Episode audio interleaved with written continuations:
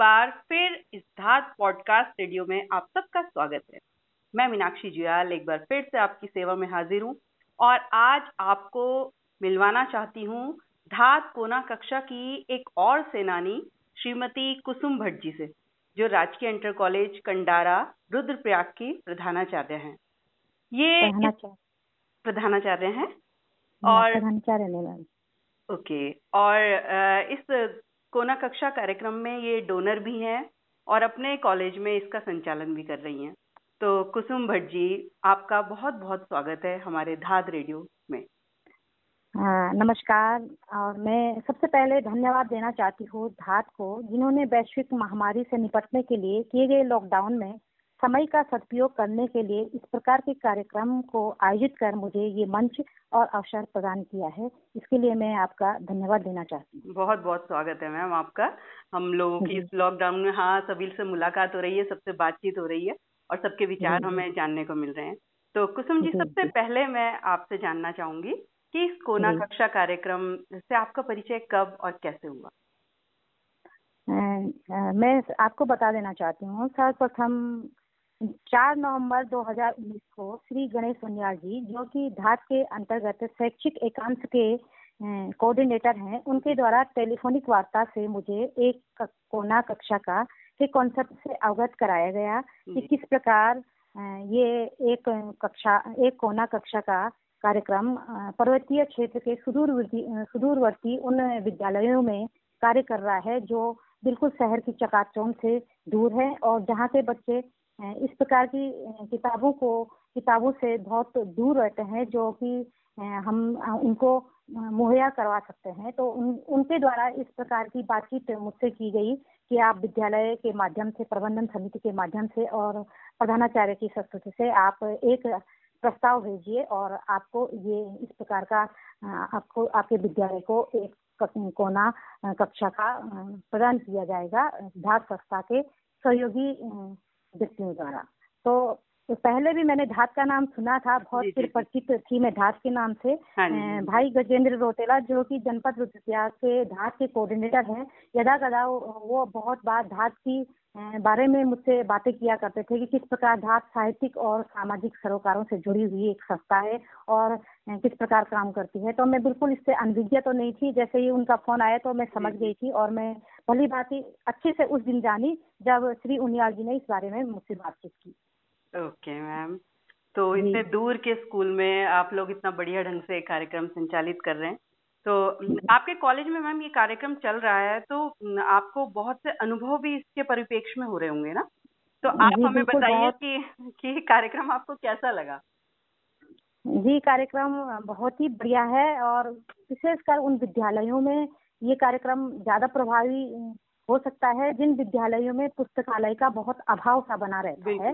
उन विद्यालयों से ये कार्यक्रम एक संजीवनी की तरह कार्य करेगा मेरा मानना है। और ये इससे हम बच्चों में एक जो होता है ना समाज के प्रति हमारे क्या दायित्व होते हैं बिल्कुल, बिल्कुल उन हाँ उन उन जो वो गुण हैं उन गुणों का भी विकास कर सकते हैं इस कार्यक्रम के ज़रिए। क्योंकि अगर हम कोई कार्यक्रम किसी विद्यालय में चलाते हैं तो सर्वप्रथम उस कार्यक्रम के पीछे कौन है? उसके जो पर्दे में है वो कौन है? हाँ? हाँ पर्दे में कौन है? तो उससे भी परिचित कराते हैं और उद्देश्य से भी परिचित कराते हैं। तो एक प्रकार से ये बच्चों में नैतिक मूल्यों का विकास भी करेगा। तो इस प्रकार से अगर हम देखा जाए समन्वयक रूप से सम्यक रूप से तो ये कार्य इस प्रकार का जो ये आपके द्वारा विद्यालय में एक कोना कक्षा का कार्यक्रम आयोजित किया जा रहा है तो वो हमारे जो सरकारी विद्यालय हैं उनके लिए एक अच्छा अवसर प्रदान करता है। बिल्कुल बिल्कुल बिल्कुल। मतलब जहाँ बच्चे एक तरफ़ हम किताबों की तरफ़ मोड़ रहे हैं उनको दूसरा वो ये सोचने को भी मजबूर होंगे कि ये समाज हमारे लिए क्यों कर रहा है क्यों हमें पढ़नी है क्यों आवश्यकता है इसकी? तो बच्चों के मन में कहीं ना कहीं ये बीज भी बोया जा रहा है आपके से है ना मैम? और अब मैं आपसे जानना चाहूँगी मैम कि इसको सफल बनाने के लिए और इसको बेहतर बनाने के लिए क्या किया जा सकता है? क्योंकि कोना कक्षा का कार्यक्रम जो है ये धात की एक नई पहल है। और अभी इस कार्यक्रम को हमें बहुत आगे बढ़ाना है बहुत अभी और गति देनी है तो इसको हम कैसे सफल बना सकते हैं? कैसे बेहतर बना सकते हैं?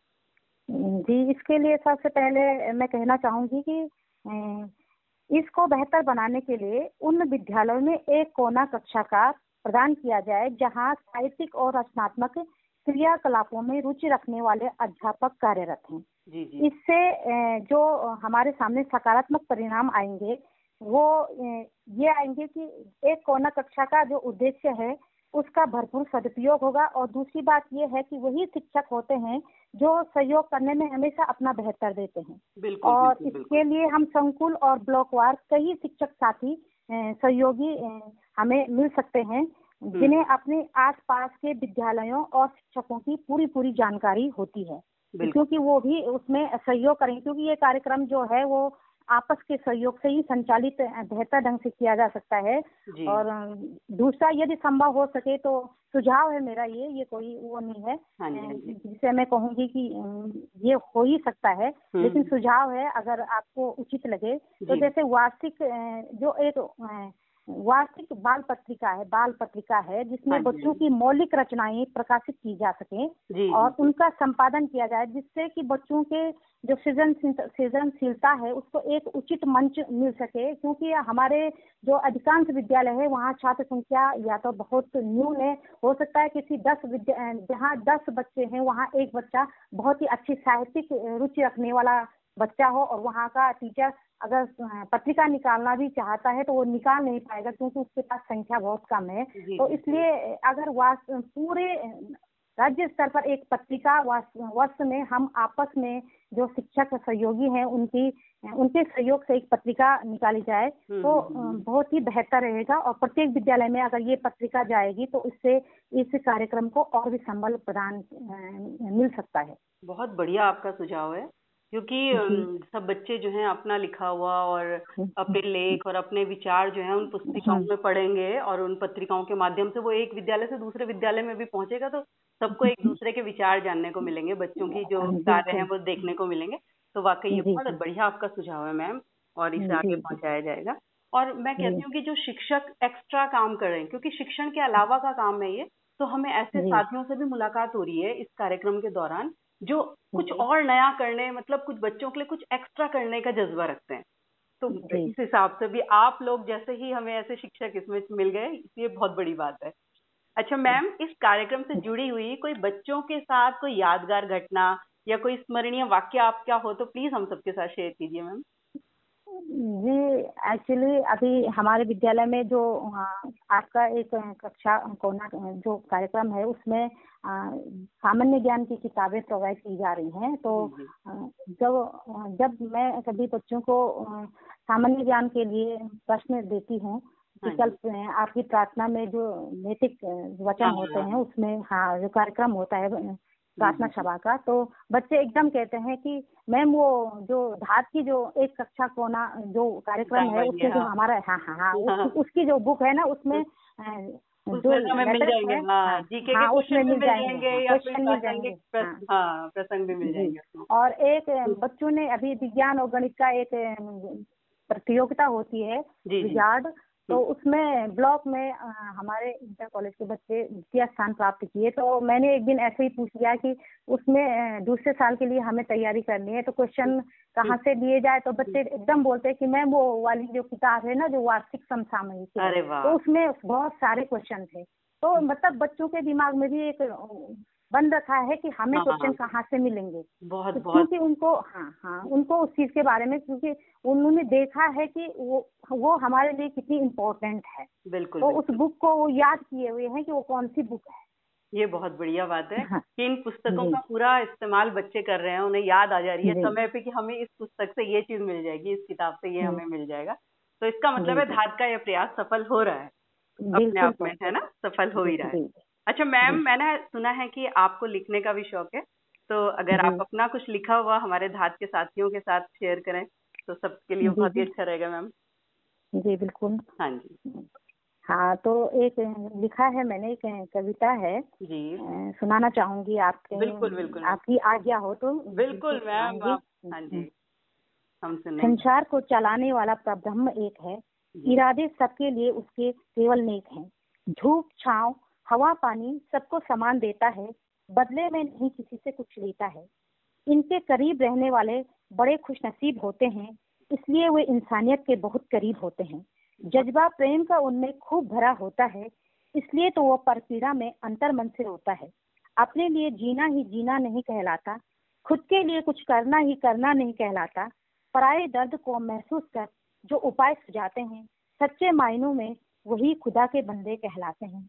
सच्चे मायनों में वही खुदा के बंदे कहलाते हैं। बिल्कुल बिल्कुल बिल्कुल। सच्चे मायनों में वही खुदा के बंदे कहलाते हैं जो केवल अपने लिए कुछ नहीं करते बल्कि औरों के लिए कुछ कर जाते हैं। तो बहुत बहुत धन्यवाद मैम आपका और आपकी इस कविता का। बहुत ही बढ़िया उद्देश्य के साथ आप इस कविता को आपने लिखा है इंसान को उसकी इंसानियत दिखाने का और इस समय जबकि ये लॉकडाउन की स्थिति है और हम सबका एक दूसरे के प्रति बहुत फ़र्ज़ है एक कर्तव्य बन जाता है कि सब अपने घरों में रहें और सामाजिक दूरियाँ बनाए रहें। तो बस इंसानियत इस समय हमें यही दिखानी है लॉकडाउन की स्थिति में कि सभी थोड़ा सा एक दूसरे से दूर रहें दूर रहें लेकिन जुड़े भी रहें। जैसे कि दाद की ये पहल है हमारी रेडियो वार्ता से। तो साथियों आपने अभी वार्ता सुनी एक ऐसी शख्सियत की जो शिक्षा के क्षेत्र में बेहतर प्रयास कर रही है और जिनके सहयोग से कोना कक्षा का कार्यक्रम फल फूल रहा है। और आगे भी हम आपको ऐसे ही बुद्धिजीवी सहयोगी शिक्षकों से मुलाकात करवाते रहेंगे। तो आप हमारे साथ बने रहिए। यूँ ही। नमस्कार।